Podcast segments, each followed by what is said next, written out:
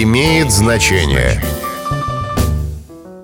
Здравствуйте, с вами Михаил Кожухов. Сегодня мы узнаем, откуда появилось выражение «голубая кровь».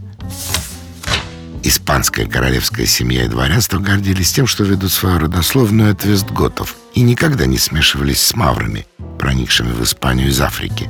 В отличие от смуглокожих простолюдинов, на бледной коже представителей высшего сословия выделялись синие вены, и поэтому они называли себя «сангриатуль», что значит «голубая кровь».